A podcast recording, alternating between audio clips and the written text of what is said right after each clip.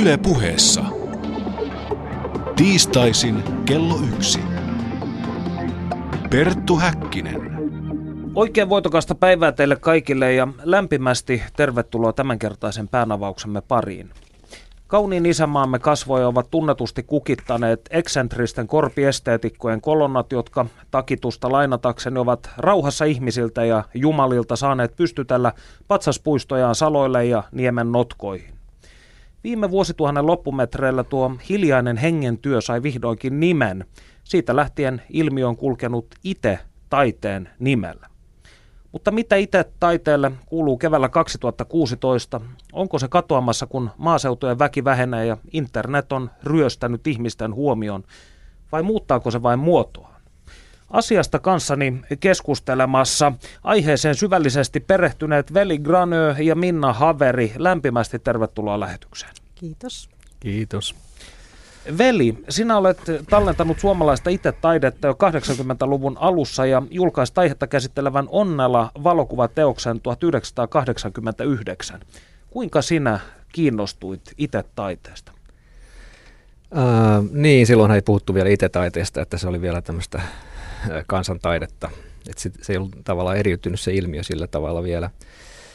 Uh, mun täytyy sanoa, että et, et, et nyt jälkeenpäin, kun katson sitä mitä mä silloin tein, niin oikeastaan se on ollut ihan niin kuin toisteinen sille ilmiölle, mitä, mitä tota länsimaissa on tapahtunut moneen kertaan tässä historian aikana. Eli, eli jollain tavalla mullekin tuli semmoinen olo, että kulttuuri on muuttunut jotenkin kuivaksi, vakavaksi ja jotenkin merkitykset on jotenkin alkaneet tyhjentyä. Ja mähän opiskelin silloin taidetta ja nimenomaan niin kun, jos ajatellaan millainen taidemaailma Suomessa oli oli 80-luvun alussa, niin voi sanoa, että se oli kyllä todellakin alkoi tyhjenemään. Että siinä siinä tota, oltiin jotenkin siinä modernismin semmoisessa kulminaatiopisteessä, missä tota, taide alkoi olemaan taidetta, eikä, eikä oikeastaan oltu kiinnostuttu paljon siitä, että mitä se oikeasti tarkoittaa ja merkitsee. Eli jos ajatellaan sitä 80-luvun sitten loppua, silloin tuli performanssi ja installaatio taiteeseen, että ajatellaan millaista taide olisi ilman niin kuin esimerkiksi näitä taiteen lajeja, niin olisi se aika tylsää ja kuivaa. Eli voisiko sanoa, että taide tietyllä tavalla sinun mielestä ja silloin jollain tavalla menetti sen yhteytensä elämään tai johonkin itsensä ulkopuolella oleva ja muuttui tällaiseksi hermeettiseksi säiliöksi? Kuvasit oikein hyvin. Tota, mä muistan oikein hyvin muutamia keskusteluja, kun nuorena, nuorena taideopiskelijana innollaan sitten kysyin näiltä vanhoilta taiteilijoilta sitten, että, että mitä te oikein haluatte näillä taideteoksilla sanoa. se oli tietysti naivi kysymys, enää en ehkä välttämättä kysy sitä siinä mielessä, että odottaisin vastausta, mutta silloin mä odotin sitä vastausta ja mä en saanut niitä vastauksia. Sitten musta alkoi tuntua, että mun täytyisi oikeasti löytää se, se alkujuuri, että mistä se taide tulee, minkä takia taide voi olla merkityksellistä niin ihmiselle, että minkä takia ihmisen pitäisi tehdä taidetta. Ja sitten kun mä muistin lapsuudesta ja lapsuuden kesä, kesälomamatkoilta niin kuin noilta tie, tienvierustoilta tällaisia veistoksia, niin mä ihan yksinkertaisesti vaan ajattelin, että, että siellä täytyy olla joku vastaus tuohon kysymykseen. Ja sitten, sitten mä aloitin, aloitin sitä lapsuuden ympäristön siitä taiteilijasta ja selvitin hänen elämäntarinansa ja totesin, että, että on todellakin niin kuin ihan joku toinen tarina. Ja tässä on selvästi taiteella on ollut joku yhteys siihen elämän merkitykseen ja voi sanoa, että se näissä tapauksissa se taide oli nimenomaan tehnyt sen elämän merkitykselliseksi ja mahdolliseksi yleensäkään. No Minna, miten sinä törmäsit tähän ilmiöön ja miten se sitoi sinut taikapiiriinsä? Mä olin, tuota, kun valmistuin 90-luvun lopulla kuvataideopettajaksi, niin maisterityössäni käsittelin nykytaiteen ja yleisön suhdetta, eli mua kiinnosti tavalliset ihmiset ja heidän suhdetaiteeseen. Anteeksi, määritteletkö tavallisen ihmisen tässä kontekstissa? Ää, tarkoitin siis kouluttamattomia sellaisia niin kuin joka miestä suurta yleisöä. Taidekentän ulkopuolella olevia kansalaisia. Joo. Joo. Ja tätä, samalla syttyi myös jonkunlainen kipinä varmaan tutkimukseen sitten. Ja, ja sitten tätä, mikä oli hirveän merkityksellinen seikka, niin näin TVstä semmoisen dokumentin, missä oli pieni pätkä tuolta Veijo Rönkkösen patsaspuistosta Parikkalasta. Ja se tosiaan se dokumenttipätkä, niin se heti herätti enemmän kysymyksiä kuin tarjosi vastauksia ja, ja tuota, mä ajattelin, että tämä voisi olla jotain sellaista. Sitten niihin samoihin aikoihin alkoi tulemaan lehtiin näitä Maaseudun sivistysliiton ja kansantaiteen keskuksen tämän ITE-projektin ensimmäisiä etsintäkuulutuksia. Ja heti mä tunnistin, että hei, ne on nyt kiinnostunut samasta asiasta. Mä olin just aloittanut tuota, kuvataideopettajan työt ja tuota, en, heti pystynyt niin kuin, tarttumaan siihen, mutta sitten kun kaksi, vuonna 2000 oli ensimmäinen itennäyttely Kaustisen kansantaiteen keskuksessa ja siellä oli sitten tällainen seminaari, niin mä menin sinne ja, ja siinä seminaarissa kuuntelin ja sitten musta niin tuntuu, että se innostus vaan nousee. Mä siinä seminaarissa saman tien kysyin, että, että tuota, onko teillä tässä tuota, semmoista niin kuin tutkijaa mukana. Siellähän oli, oli kyllä yliopistoihmisiä, mutta kukaan ei varsinaisesti tehnyt sellaista niin kuin tutkijatyötä siinä, siinä tuota, rinnalla. Ja, ja tuota, heti tähän ehdotukseen suhtauduttiin hirveän myönteisesti ja kannustavasti ja sanottiin, että meidän arkistot on sulle auki, tervetuloa. Ja siitä sitten alkoi tämä pitkä aikainen yhteistyö itse toimijoiden kanssa ja, ja väitöskirja ja kaikki. No Velin onnella-kirjassa puhutaan vielä pihataiteesta ja käsittääkseni termi itse syntyi vuosituhannen, viime vuosituhannen lopussa, niin mitä se tarkkaan ottaen tämä itse tehty elämä, niin mitä se pitää sisällään? No silloin kun tämä, tämä IT-projekti ennen kuin se oli nimeltään IT-projekti alkoi, niin mehän tietenkin mietittiin sitä, että mikä sen nimi voisi olla, koska tota, eihän toi nykykansantaide tai kansantaide, niin se ei oikeastaan kerro siitä ilmiöstä. Ja tota, me sitten tässä ydinporukassa, johon, johon tota, kuului muutamia näitä, näitä tota, tämän projektin aloittajia, niin kuin esimerkiksi Raija Kallioinen, Liisa Heikkilä-Palo ja Seppo Knuuttila, niin me mietittiin sitä, sitä nimiasiaa, että jokainen saisi tehdä jonkun ehdotuksen. Ja mä tein sitten tämmöisen ehdotuksen, että itse tehty elämä. Kun tota, mä jotenkin olin tai mitä mä äskenkin sanoin siitä, että mä olin nähnyt sen, että sillä taiteella on jotenkin selvä merkitys siihen, miten, se, miten ihmiset on rakentaneet sen elämäntarinansa, että se on ollut sellainen rakennuspalikka siinä. Niin ehdotin tämmöistä nimeä ja Raija sitten tämmöisenä kulttuurituottaja Raija, joka onnistuu, onnistuu aina paketoimaan kaikki kauhean hienosti, niin hän heti sitten huusi, että tämä on lyhennettynä itse ja siinä se sitten oli. Ja se oli näköjään aika oivallinen keksintö, että se juurtui heti sitten tuommoiseen kieleen. Ja nythän sitten me olemme ikään kuin antaneet sen maailmalle ja maailma määrittelee sen, mitä se tarkoittaa, että se elää se nimi.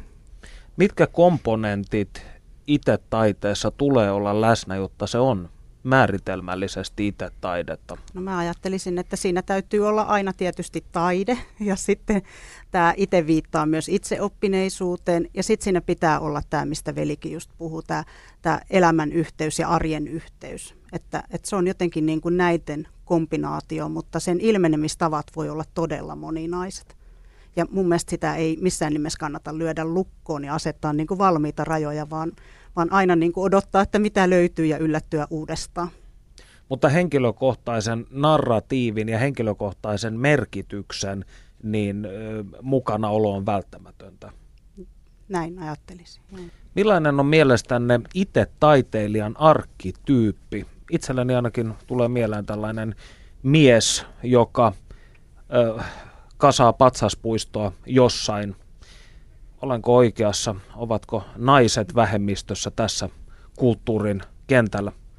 No siis äh, silloin alun perin, kun mä silloin 80-luvulla rupesin näitä ihmisiä kuvaamaan, niin se on ihan ilmi, ilmiselvää, että suurin osa on miehiä ja varmaan aika hyvin toi, toi sun arkkityyppisi asettuu siihen, siihen ajatukseen, mutta tota, kyllähän se on muuttunut ja on muuttumassa ko- kovaa vauhtia, että, että jos miehet oli jotenkin tämmöisessä ma- agraari-maaseutuyhteiskunnassa oli selvästi näkyvämpiä kuin naiset, naiset tohus siellä pirtin pimennoissa enemmäkseen, että se ei tullut sillä tavalla näkyviin. Mutta tota, mutta varmaan se on muuttunut nyt sillä tavalla, niin kuin Minnan, Minnan esimerkiksi työskentely naisten kanssa, niin kertoo siitä, että sieltä on, sieltä ehkä tulossa joku uusi aalto siltä puolelta. Kerro Minna. Mä aloitan siitä, että mun mielestä ylipäätänsä itetaide on hyvin pitkälle niin kuin löytäjiensä taidetta, koska nämä ihmiset tekee yleensä taidettaan taidemaailman ulkopuolella, niin taiteeksi heidät pitää löytää. Siksi on näitä, näitä etsintä- ja kartotuskampanjoita ja tällaisia henkilöitä kuin veli, jotka kulkevat kuvaamassa ja tuomassa sitten taidemaailman tietoisuuteen. Eli sitä löydetään, mitä etsitään tietysti. Ja nyt kun muutetaan vähän sitä näkökulmaa, että, että mitä halutaan löytää, niin tavallaan tähän tämmöiseen itse tehtyyn elämään, tähän elämäntapaan, itseoppineisuuteen, tähän liittyviä ilmiöitä on kyllä mahdollista löytää paljon enemmänkin ja tällaisia tekijöitä. Ja nyt yksi tämmöinen näkökulman muutos on, on, tai tällainen tarkennus on se, että meillä on tällä hetkellä äh, menossa tämmöinen itse käsillä hanke. Se on tuota, Maaseudun sivistysliiton koordinoima hanke, jossa kannustetaan naisia tämmöiseen luovaan itseilmaisulliseen käsityöhön ja samalla myös etsitään näitä tämmöisiä käsityötaitureita, jotka irtoo siitä traditiosta ja tekee teosmaisia ja ilmaisullisia teoksia. Geografisessa mielessä kiinnostaa se, että onko itse taiteen suosio Suomessa jollain tavalla sitoutunut ilman suuntaan? Eli onko jotain paikkaa maassamme, missä itse taidetta tehdään teidän mielestänne enemmän kuin muualla? No, kyllähän, se, kyllähän se tietysti painottuu sinne, missä, missä ihmiset asuu, eli, eli, eli ihmiset muuttaa etelään. Etelässä niitä on selvästi enemmän, mutta, mutta sitten, sitten on sellaisia pisteitä tavallaan kartalla, missä selvästi niitä, niitä, niitä on enemmän. Eli, eli rannikolta löytyy aikamoinen määrä ja sitten samaten Itä-Suomessa on myöskin paljon, mutta ne on myöskin aika erilaisia. Eli se, se, niin se on selvästi niin kuin kulttuurinen ero myöskin siinä, että millaista tehdään eri alueilla Suomeen. Missä se näkyy? Voiko sitä konkretisoida kuulijoille jotenkin? Onko, onko se muotokieleltään erilaista? Sekin taas niin kuin riippuu vähän siitä, että mitä etsitään ja mikä määritellään itse taiteeksi. Että, että nimenomaan tuossa tuota, esimerkiksi Pohjanmaalla ja sitten Itä-Suomessa on todella voimakkaita tällaisia niin kuin, karhuveistokeskittymiä. Ja tämä on niin kuin ihan omaan niin genrensä itse taiteen sisällä. Et sitten jotenkin musta tuntuu, että nämä on niin kuin tämmöiset suuret niin kuin veistospuistot, että ne on levinnyt niin kuin tasaisemmin. Tosin äh, ihan sitten Lapissa niitä on, niitä on vähemmän. Että, että siellä vaikka tuntuisi, että on tilaa tosi paljon, niin siellä on yllättäen tämmöisiä aika pieniä teoksia. Siinä vaikuttaa tietysti tämä ilmasto ihan suoraan, että, mm. että siellä tämä kesä, kesän tota, puutarhakausi on niin lyhyt, että siellä ei ole ehkä mielekästä tehdä isompia ulkovestoskokonaisuuksia. Mutta mm. sittenhän niissä on myöskin on semmoisia tyylillisiä eroja, että jos mä ihan muistelen, mitä, mitä mä oon Länsi-Suomessa nähnyt, niin kyllähän ne on jotenkin karumpia teoksia. Eli si- siellä on semmoista, tota, ää, käytetään ää, ruvastumatonta terästä ja betonia ja sitten taisi mennä itäänpäin, niin alkaa tulee puuvestoksia ja paljon rönsyilevämpiä ja, ja semmoisia niin kuin kokonaisvaltaisempia vestospuistoja ehkä. Mielenkiintoista. Eli siis Länsi-Suomessa itätaide on jollain tavalla teollisempaa. Toi oli ehkä vähän, ei, ei, ei suinkaan se. Tarkoitan siis esteettisiltä arvoiltaan. Materiaalit ei. ovat kovempia.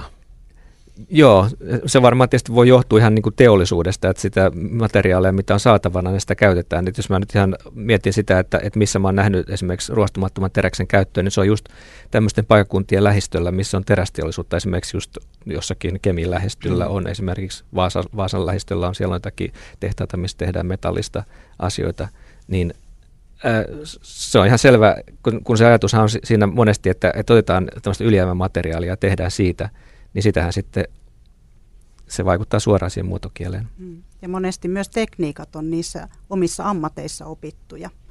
Että sitten levyseppähitsarit tekee tällä oppimallaan tekniikalla myös taidetta.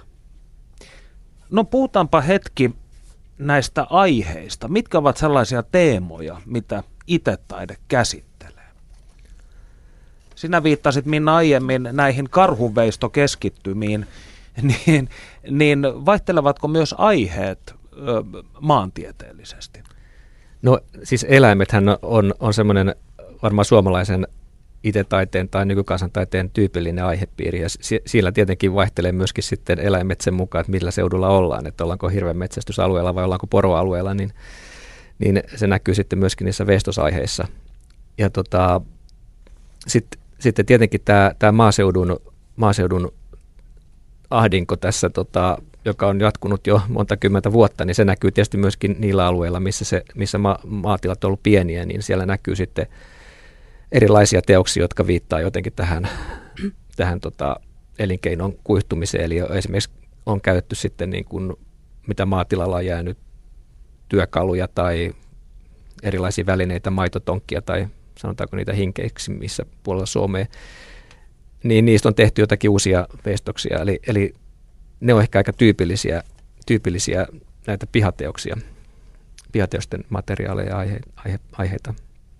Joo, aika monethan kokee, että ne on suorastaan semmoinen niin kuin katoavan maaseudun muisti, että, että siellä on myös kuvattuna sitten nämä erilaiset tämmöiset perinteiset työtavat ja, ja nämä näkymät, mitkä on niin kuin näiden tekijöiden lapsuudesta tuttuja ja mitä he kokee nyt, että on sitten tällaisen teollisen murroksen niin kuin, ja maaseudun muutoksen kautta hävi, häviämässä.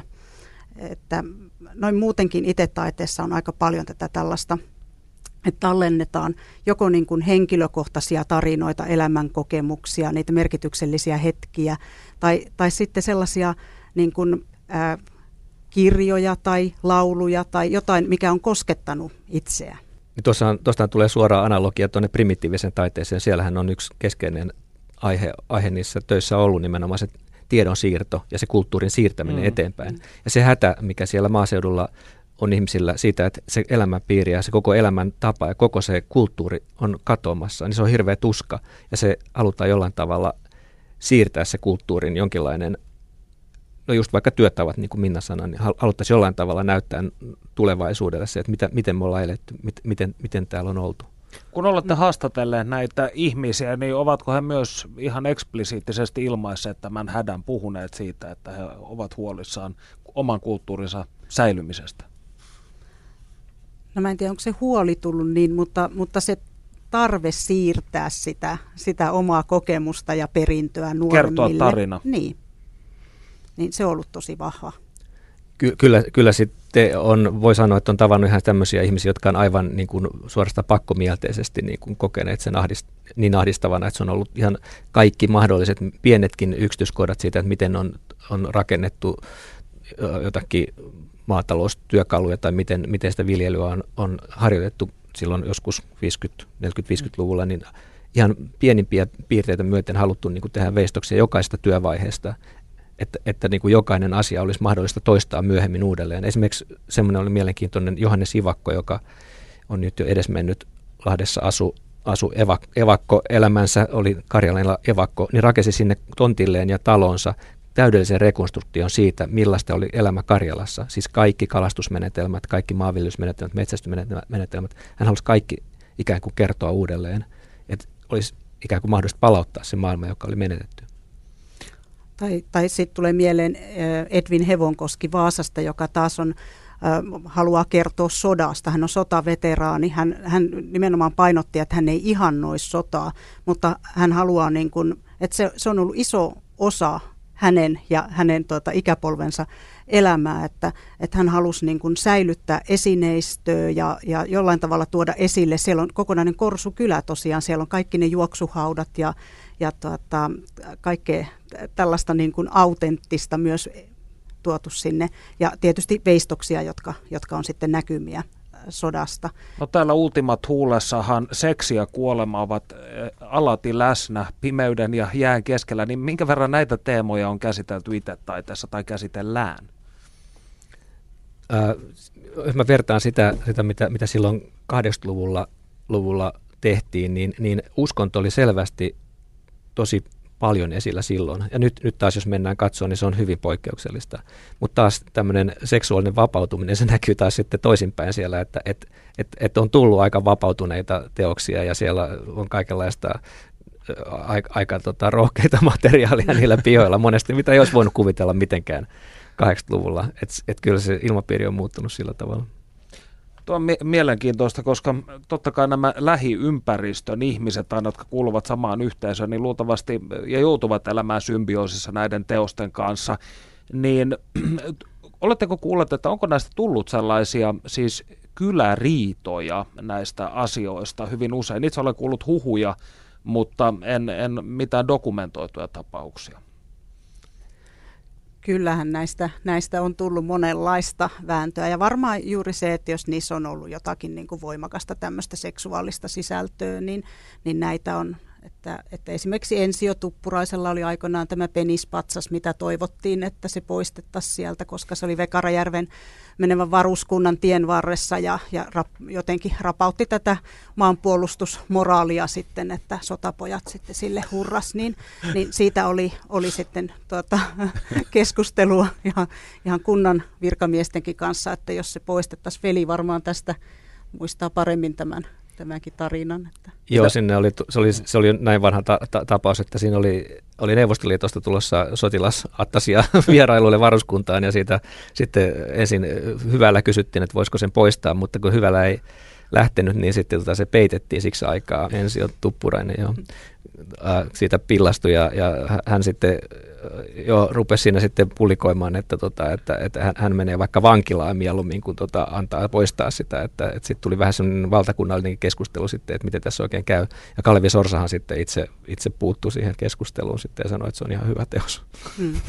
Eli Tuppuraisen fallossa saa jäädä paikalleen. Se jäi sinne ja se on siellä lahoneena nyt jossakin Joo. notkelmassa. Ja ja Ensiohan kuitenkin oli hyvin maanpuolustushenkinen ja isänmaallinen ihminen, niin hän teki ikään kuin, niin kuin kompensoidakseen tätä sitten, että tätä ma- mahdollista tämmöistä häiriötä, niin siihen vierelle sitten Suomen sotilaan, jossa tuota, monin kyltein sitten kannustettiin semmoiseen niin kuin maanpuolustusintoon ja että sitten oli ikään kuin vaakakupit tasapainossa. Se oli aika nähtävyys, siis tämmöinen lähes kolme metriä korkea vaaleanpunainen penis ja sen vieressä tota, realistinen suomalainen sotilas tota, rynnäkökivääri kädessä vartioimassa sitä. En tiedä, hyvittikö se mitään. niin, Kyllä niin, mä uskon, että. Saattaa olla vähän tulkitsijasta riippuvainen tämä, mm.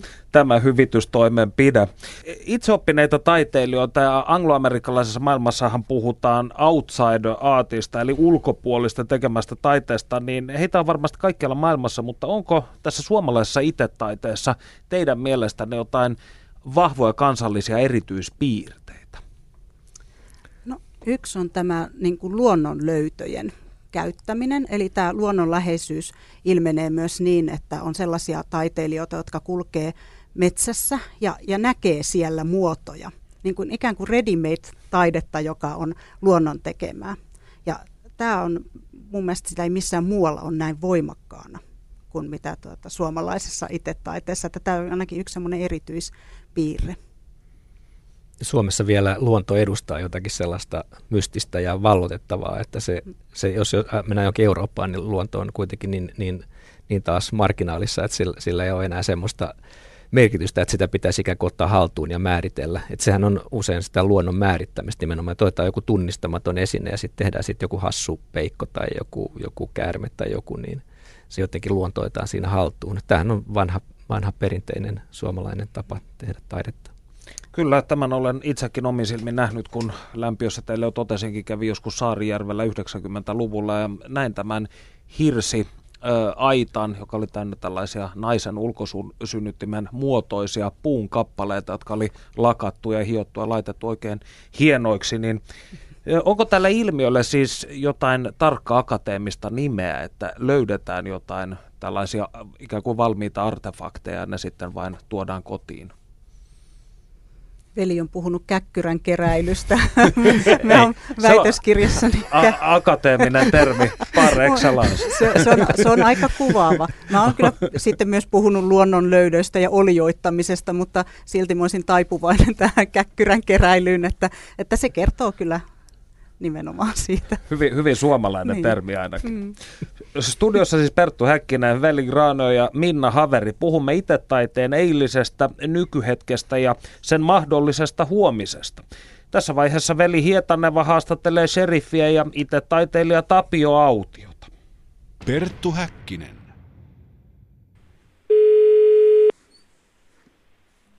Autio. No hyvää päivää, se on Panu Hietanova täältä Yle Puheesta. Terve. Kuuleeko Lappajärvi? Joo. Joo, kyllä tänne ihan mukavasti. Että mä tässä kirkossa on tosiaan lämmittelen tuota väkeä tässä. Sinun magnum opuksesi taiteen saralla on Tapolan vuoren tilalla sijaitseva kivikirkko, jonka olet rakentanut omiin käsiin. Miksi ja milloin aloit rakentaa tätä kirkkoa? No se oli 2000-luvun alussa silloin, kun tuota minä minähän koen ja näen asioita ja minulle näytetään asioita. Ne on sellaisia asioita, joita monesti ei, ei tuota, suusanallisesti voi, voi tuoda julki, julkisuuteen, että heti aletaan arvostelemaan ja leimataan hulluksi, että mikä sen päässä liikkuu. Mutta tosiaan minulle näytettiin voimakkaita näkyjä. Oli helppo lähteä rakentamaan, ainoastaan rakennustarkastajan kanssa oli vaikeuksia, kun päässä oli se tieto ja taito ja nä- näky, mikä tuota piti toteuttaa. Eli taiteilijahan näkee tämän suuren teoksen etukäteen juurta jaksain, että mistä se voima tulee ja mistä se ajatus tulee, niin se on arvailua, se on meidän suuren, onkohan nyt luoja tai mikä voima, joka tätä systeemiä pyörittää. Se antaa meille tekemisen tehtävä ja minä olen noudattanut tämän suuren voiman käskyä ja sen mukaan tehnyt, tehnyt näitä omia teoksia tänne. Ja niin on paljon sanomaa tämän päivän ihmiselle ja tulevaisuuden ihmiselle kerrottavana. Kerrotko hieman tästä kirkosta meidän kuulijoillemme? Mitä kaikkea sieltä löytyy? Täällä on niin liuskekivestä tehty paljon, paljon tosiaan tätä pintamateriaalia, kivi- ja henkiset teokset, raamatun teokset. Minä olen maalannut kiveen yli 200 kivimaalausteosta, ainut Suomessa, joka on tällaisen teossarjan tehnyt ja eri aihepiirejä täällä on käsitelty, mutta tämä ensimmäinen teos oli tämä vahvuuden näyttö, eli kivimaalauskirkko. Ja tässä on tosiaan pihtiputaan kiveä käytetty liustekivenä uoraamaan näitä, näitä alttaritauluja ja sitten kivimaalaus. Ne on tehty sitten talvisaikana joulutam, joulumaaliskuun aikana ja kymmenen vuotta tuli mitä maalattua ja sitten se tuli se kuppi täyteen, eli kaikkea aikansa. Eli se antoi niin kuin paljon, se on myös sellaista, että sen täytyy niin kuin kantapään kautta oppia tuo kivimaalaus. Se vaatii oman tekniikkansa ja neljään viiteen tasoon on tehty maalaukset ja sitten venelakka päälle. Ja tosiaan nämä, tämä ideahan syntyi näistä kalliomaalauksista. Muinainen ihminen jätti raapasun jälkeen tänne maapallolle, teki kasvi eläinvärillä teoksia ja sitten raaputuksia tuonne kallioihin. Ja siitä että se idea kumpusi ja sitten minä lähdin, lähdin toteuttamaan tätä ideaa. Olitko sinä jo ennen tätä itetaiteilijan uraa taiteellinen ihminen ja sellainen kaveri, joka on käsistään kätevä? No en minä tiedä niin, niin kätevää ollut, että kolmikymppisenä se syntyi ja minä olen 30 vuotta tehnyt taidetta, eri muotoja, eri systeemiä aina moottorisahateoksista kiviteoksiin ja näihin, näihin, näihin kaikenlaisiin. Mutta monelta sektorilta on niin kuin ammentanut, onko se sitten syvää hulluutta, mikä tuolla sisimmässä ihmistä tuottaa, mutta se on niin kuin taiteilijan näkemys ja yleensä silloin, kun ihminen kokee heikkoutta tai yleensä kun taiteilija on heikoimmillaan, niin se tekee paraat teokset, vaikka se kiputila, sisäinen kiputila onkin sellainen – sitä ei voi niin kuin verrata tuohon ruumiilliseen kipuun, että silloin kun, silloin kun nämä suuret taiteilijat, muun muassa Halpo Jaakola ja Särjestöniemi parauessaan tekivät teoksia ja kun katsoo heidän teoksi, teoksiaan ja kuinka sieltä syvyydestä tulee se, kuinka heillä on ollut paha olla jossain vaiheessa ja se teos on sen mukana ja pystyy niin kuin suurempaan, suurempaan tuota, luovuuteen silloin, silloin heikkoudessaan. Eli koetko, että sinullekin taiteen tekeminen on tapa purkaa pahaa oloa? On niin kuin tavallaan terapiaa ja ei tarvitse lääkkeitä, ei, ei, ei hoitoa ja kyllä sen tänä päivänä ihmisissä näkee tuolla nettikeskusteluissa, kuinka ihmisillä on paha olla. Tänä päivänä syödään masennuslääkkeitä, ihminen ei ole löytänyt sitä omaa sisintään ja eikä purkautumiskeinoja. Urheilu, hikoaminen, tällaiset ihmisen pitäisi ymmärtää, että se hakeutuu harrastusten ja sellaisten asioiden pariin, mistä se nauttii. Että meillä on kaikilla lahjoja, jotka tuota, puhkeaa kukkaa ja pitää uskaltaa tehdä, niin kuin minäkin olen uskaltanut tehdä. Paljon on arvosteluja tullut puoleen ja toiseen, mutta näistä ei saa niin kuin välittää. Kivikirkkosi sekä ateljee, molemmat ovat auki vierailijoille. Kuinka paljon siellä vuodessa käy vierailijoita? No ympäri Suomea käy, että mä sitä lukumäärää sitten pitänyt, että tuota, aina sieltä Etelä-Suomesta, Naantalista ja sieltä Nurmijärveltä tuonne pohjoiseen, pohjoiseen Kemijärvelle saakka. Että se, täällä käy erilainen väkimäärä ja näitä yksittäisiä matkailijoita, ne käy ihmettelemässä tätä suur, suurteosta. Tässä on seitsemän osa-aluetta ja eri aiheita. Eri aiheita on käsitelty aina Kalevalaista metsästysosastoon saakka. Sinulla on tapana kertoa näille ihmisille myös omasta elämän filosofiastasi. Kertoisitko siitä myös hieman Perttu Häkkisen kuulijoille? No, tuota niin, tämähän filosofi, minä olen tuossa aina lyhyen 10 minuutin esitelmän pitänyt. Minä voin olla filosofi, terapeutti tai pappi.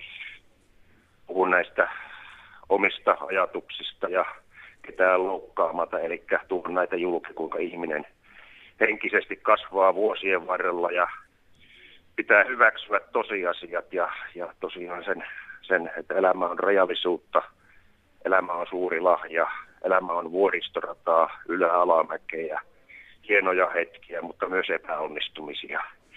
Kaikkeen pitää suhtautua luottamuksella ja tosiaan se, että ihmisellä on tietty kohtalo. Että paraat on, on tosiaan nämä yli 80 sodan käyneet ihmiset, jotka täällä ollut ja minä olen pitänyt niille esitelmän tuossa. Kyllä niistä aistii, niistä ihmisistä aistii sen energian. Eli ne ovat sinut oman itsensä sielunsa kanssa. Niistä aistii, että niillä ei ole enää ketään vastaan mitään ja niillä on hyvä olla ja ne ei halua kellekään pahaa. Ne on tehnyt tilit selväksi kaikkiin kanssa. Perttu Häkkinen. Tapio Autio, sinä olet sekä itse taiteilija että poliisi. Kuinka sinusta tuli lainvalvoja? No se oli, kun minä poikasena sitten innostun. Minä olin metsurinakin siinä poikavuosina, että minä niin kuin urheilin ja rääkkäsin itseäni, niin hain niitä rajoja niin kuin täällä vuodellakin, niin minä olen aina ha- hakenut rajoja, fyysisiä rajoja, mutta myös henkisiä rajoja. Ja, ja se, että se oli onnistunut tehtävä 36 vuotta tuli tehtyä näitä hommia ja hyvin pärjäsin tuolla. Oli paljon läheltä fititilanteita, eli on tuolla tullut äkkiä nuo tilanteet ja ihmiskäsittely on tärkeää, että osaa ihmistä käsitellä, että väärä sana, väärä, väärä liike tietyssä paikassa, niin silloin vastapuoli reagoi ja ihminen, joka on selkä seinää vasta ja kun sitä ruvetaan ahistamaan, niin se, se, se tekee lopullisen ratkaisun ja vie sitten mukanaan.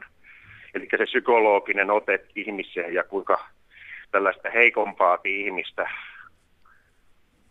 kunnioitetaan, ei, ei, ei tosiaan häpästä eikä nöyrytetä, vaan pidetään ihmisenä, vaikka tällainen on alkoholisti, juoppo, kohdellaan ihmisenä. Kunnioitetaan tällaista ihmistä. Hän on käynyt oman prosessissa elämässään, hän on joutunut varmasti paljon kokemaan, että hän kipulittilojaan alkoholilla lievittää. Eli kärsimys on valtava, valtava ja tosiaan se, että saa jotain myötätuntoa siinä kuulustelutilaisuudessa, kun pikaistuksissa on tehty, tehty jotain, niin se on monelle ihmiselle terapiakeskustelu.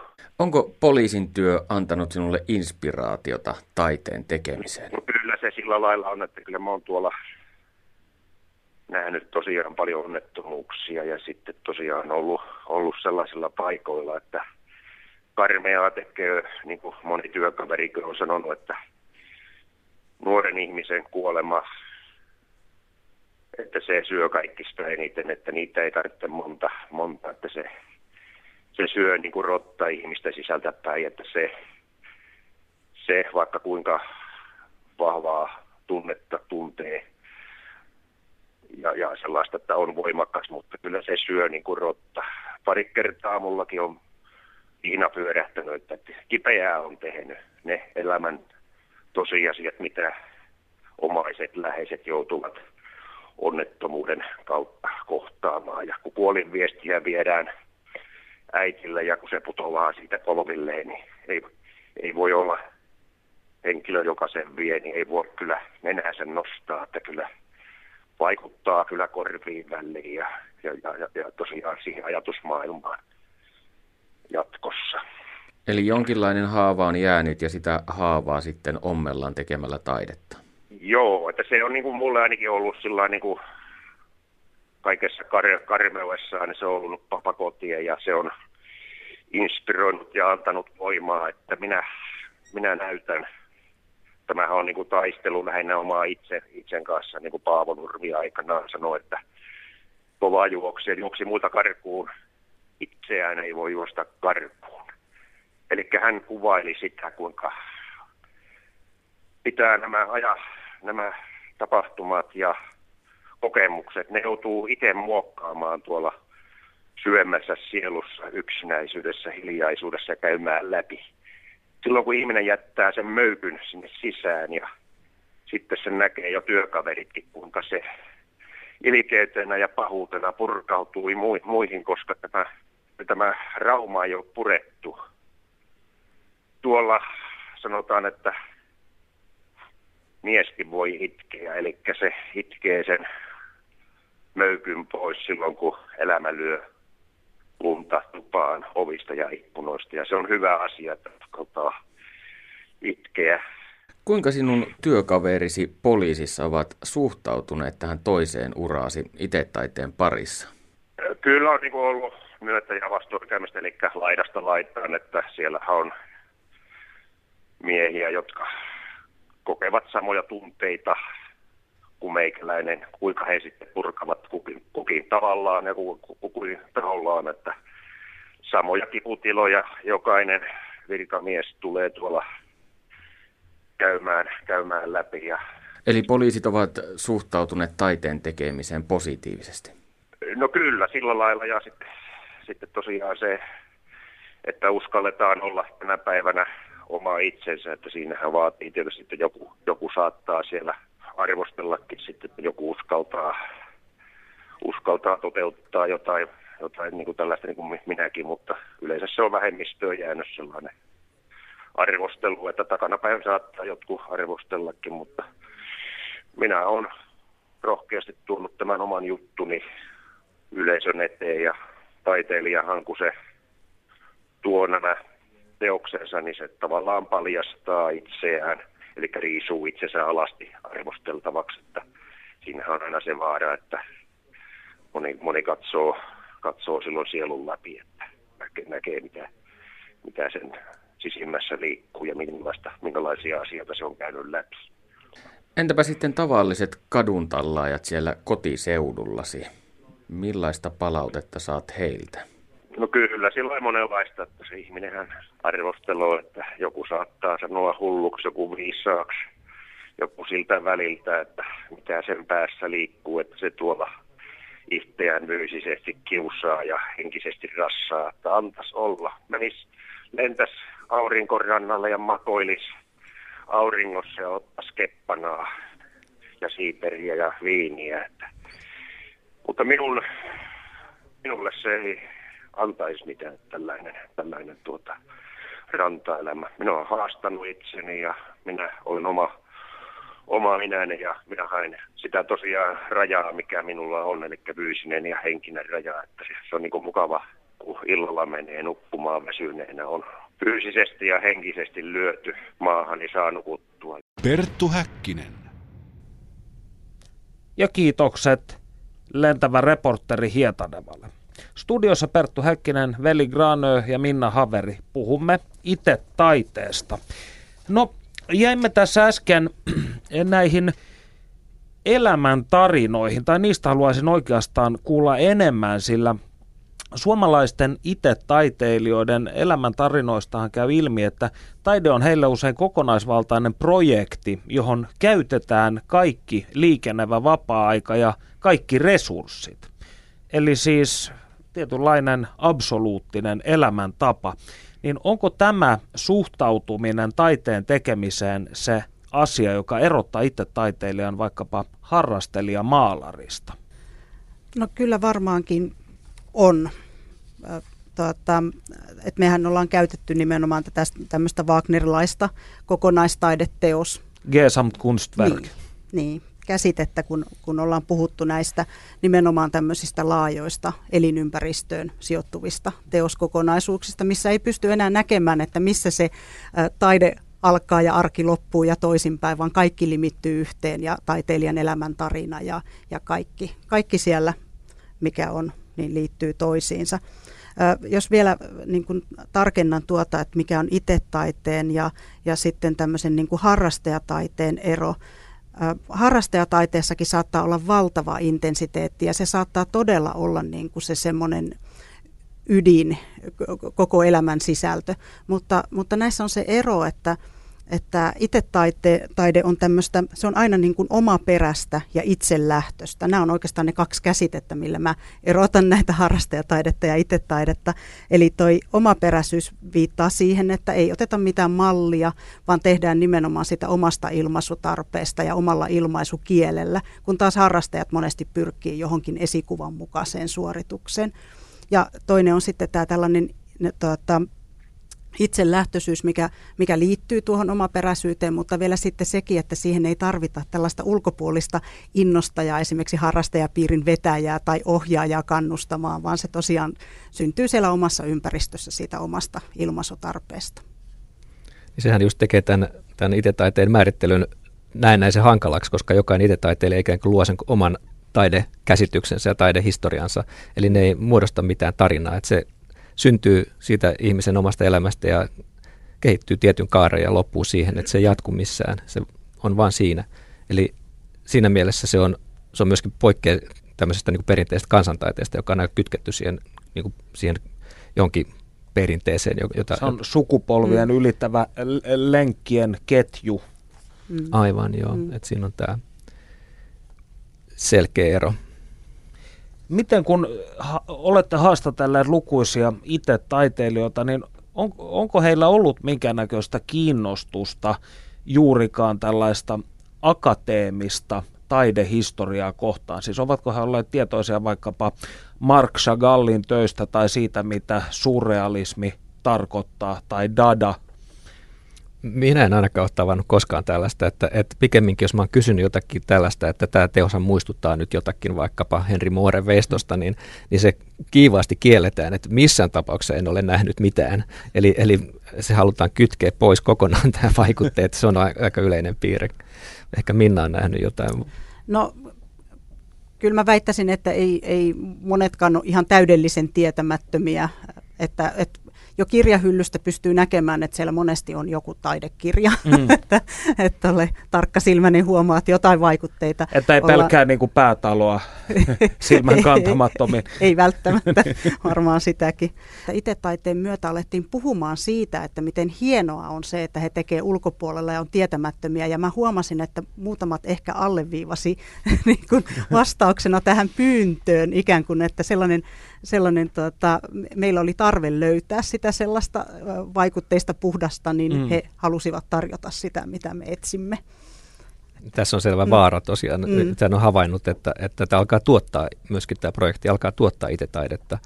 Et, et, mutta sillähän tietenkään ei voi mitään. Et näinhän, näinhän, se, näinhän ilmiöt menee, että tota, ei me voida, voida tota estää sitä. Ja jossain mielessä tietenkin voi olla ihan, ihan hyväkin, kun ihmiset, ihmiset näkee, että tällainen on mahdollista ja tällainen näyttää olevan hauska ilmiö johon on hauska liittyä ja sitten myöskin on mahdollista saada niitä töitä esiin ja muuta, niin, mutta se väistämättä muuttaa tätä ilmiötä.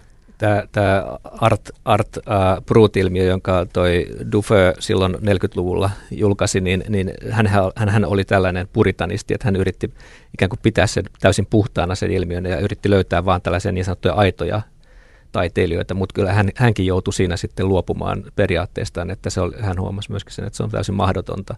Mutta, mutta kyllähän, kyllähän tällaista koko ajan, koko ajan kulttuurissa kuitenkin on tällaista aidon villin etsintää, että sehän ei ole mihinkään kadonnut, että sehän on vanha ilmiö, että sieltä etsitään aina sitä jotakin, jotakin uutta voimaa. Sieltä kuvitellaan, että sieltä löytyy joku, joku pelastava sanoma tälle tunkkaselle kulttuurille. Kyllä. Tämä outsider-taide-termihän, se luotiin vasta 72 ja tämä oli tämmöinen Roger Cardinalin kirja, missä hän y- kertoi tästä Dupufeen työstä ja, ja sitten tuota, yhdisti tähän Artbry-taiteeseen nämä tällaiset suuret teoty, teosympäristöt, mistä oli 70-luvulla alettu kiinnostua Euroopassa ja sitten Yhdysvalloissa. Ja koska hän näki niissä jotain semmoista samaa hurjaa, raakaa luovuutta. Ja, ja tuota, tästä lähti tämä tämmöinen niin kuin outsider-taidemaailma oikein kehittymään, että, että nykyisellään äh, Euroopassa tätä tämmöistä niin kuin määrittelyä, tähän on jatkuvaa määrittelyä. Tätä määrittelyä ehkä, ehkä johtaa aika pitkälle tällainen uh, European Outsider Art Association, EOA, missä sitten on paljon niin kuin, toimijoita ja teoreetikkoja. Ja, ja tuota, Kuulostaapa erilaisia. byrokraattiselta. no, Onko se joku, jokin tällainen äh, puhtauselin? Ei, ei missään nimessä. Että tämä on, tuota, tämä on tällainen vuosittain kokoontuva asiantuntijajoukko. Tässä on haluttu ottaa tämä, tämä tämmöinen perinteinen outsider käsite, vaikka, vaikka kaikki nykyään niin kuin tietää, että se on aika kyseenalainen. Siis varmaan tämän tyyppistä käsitettä ei tänä päivänä otettaisi, mutta sillä on niin pitkä historia ja sillä on muodostunut jo omat instituutionsa, on olemassa gallerioita, tutkijoita, keräilijöitä, mitkä on hyvin mm. tärkeitä Yhdysvalloissa esimerkiksi, niin ei, ei tavallaan niin kuin haluta sitten heittää hukkaan tätä tällaista yhteisöä, minkä tämä minkä tämä käsite luo. Oletteko sitten huomanneet, että suomalaiset koulutetut kuvataiteilijat esimerkiksi olisivat ottaneet vaikutteita itse taiteilijoilta? Se on ihan selvää, että, että sillä on ollut vaikutusta nyt viime vuosina suomalaiseen taidekenttään. Et, et on, on helppo, helppo luetella nimiä esimerkiksi Jasmin Anos, Anoskin ja Tapani Kokko tai Anssi Kasitonni on nyt ehkä kaikkein näkyvin näistä itse taiteen, taiteen tota, hyödyntäjistä tai täällä taiteen sisäkentällä. Anssi tulikin heti mieleen. Voin tässä vaiheessa leuhottaa sen verran, että minulla on eräs hänen varhaistyönsä kryptani kätköissä ja jonain päivänä minä rahastan sen, muutan sen kullaksi. Joo, mutta Anssillahan nimenomaan on ollut tällainen, tällainen tendenssi, ja, ja hän on myös suurena tällaisena 80-luvun angloamerikkalaisen roskakulttuurin ö, fanina, niin hän on hyvin paljon tuonut sieltä myös, myös tätä, voisiko sanoa, rahvaanomaisuutta omaan, omaan työhönsä. Se, mutta se muistuttaa myöskin sitä menetelmää, mitä, mitä itse juuri käyttää, että sehän on sitä populaarikulttuurin aineistoa paljon, mm. varsinkin tämän päivän itse-taiteessa. Moni suomalainen itse-taiteilija on jo valitettavasti siirtynyt manan majoille ja suuri osa elossa olevistakin on jo eläkeiässä niin onko itse taiteen kentällä lainkaan nuoria kasvoja? No vähemmän, mutta se riippuu taas juuri niin kuin sanoin siitä, että mitä halutaan etsiä ja esille nostaa. Että nyt esimerkiksi tässä itse käsillä käsityöhankkeessa täältä nousee nuorempia ja täältä nousee naisia esille nyt. Mehän tehtiin silloin ihan aluksi, kun me julkaistiin tämä IT-ilmiö, niin kirja, jossa me pohdittiin juuri tätä, että mitä IT voi sitten tulevaisuudessa olla, niin siinä sitten julkaistiin tämmöisiä valokuvasarjoja. Esimerkiksi Jouko Lehtolalta oli tällainen hieno sarja tatuointikulttuurista, eli, eli voisiko tämmöiset, tämmöiset kansainväliset ilmiöt, niin voisiko ne tuottaa jotakin uutta tähän IT-ilmiöön se on minusta hyvä kysymys ja varmaan sieltä löytyy, mutta ei tietenkään, se on ihan sama juttu kuin kaikessa muussakin, että se on vain pieni osa niistä tekijöistä, jotka sitten ehkä yltää semmoiseen avantgardistiseen ja semmoiseen karnevalistiseen tyyliin, että sitä voi alkaa pitää itse taiteena. Sitten sitten esimerkiksi moottoripyörien tämmöinen tuunaaminen, rakenteleminen, autojen muuttaminen, se on muuten hirveän kaavamaista, mutta kyllä sieltäkin löytyy jotakin luovia neroja joukosta, että kyllä, kyllä sitä kyllä, kyllä silloin selvä potentiaalia on nuorissakin mm. sukupolvissa, mm. että kyllä, kyllä sieltä vielä hyviä tekijöitä löytyy. Eli onko, ö, onko internet sitten muuttanut tätä? Minä mietin näitä tubettajia esimerkiksi, niin siellähän löytyy tällaisia hyvin erikoislaatuisia, tai sanotaan eksentrisiä nuoria ihmisiä, jotka ovat dokumentoineet omaa elämäänsä ja ikään kuin tehneet näistä sellaisia verrattain suosittujakin teoksia. Tosin ei välttämättä missään siis juurikaan klassisessa taidekontekstissa, vaan siinä, että halutaan vähän esitellä, että näin minä elän. Ovatko ne itse taidetta?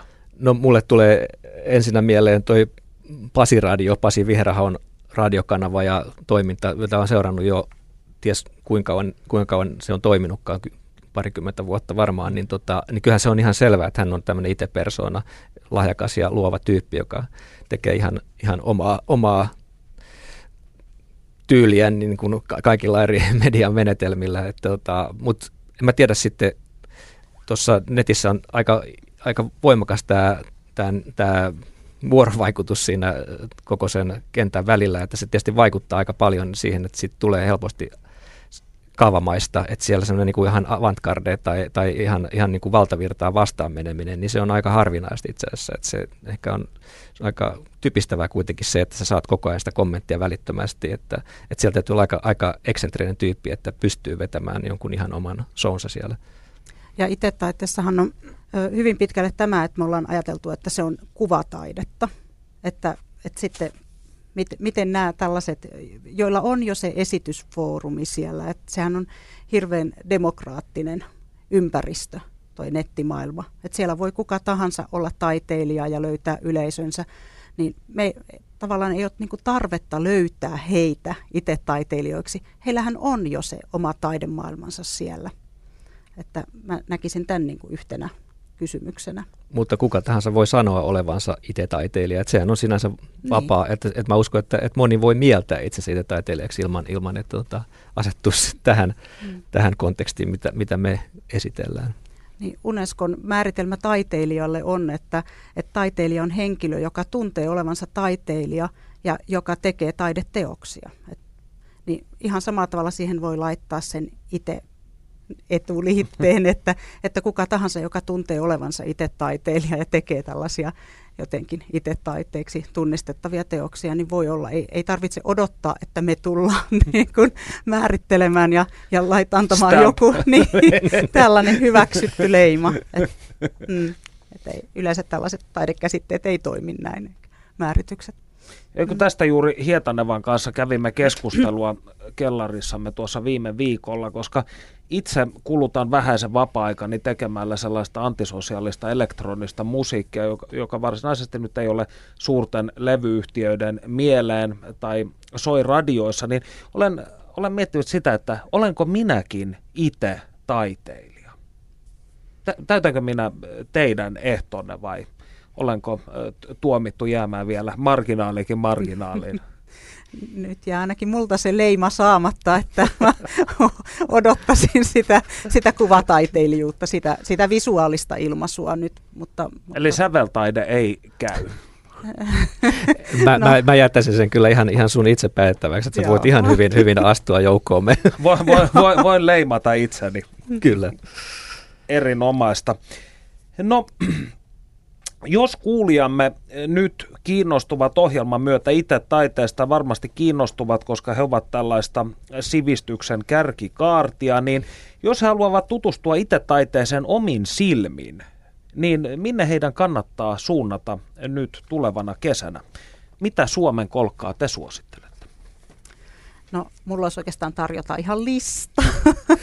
että, että Mutta jos, ainakin... sä, jos sä kerrot sen listan, mä sanon ensin, että Parikkala on patsaspuisto, niin se on sinne pysyvä kohde, että sinne voi mennä aina. Se on aina avoinna ja kesällä siellä tapahtuu kaikenlaista. Eli, eli Parikkalan patsaspuisto, siellä on Veijo Rönkkösen yksi Euroopan ehdottomasti kärkikohteesta.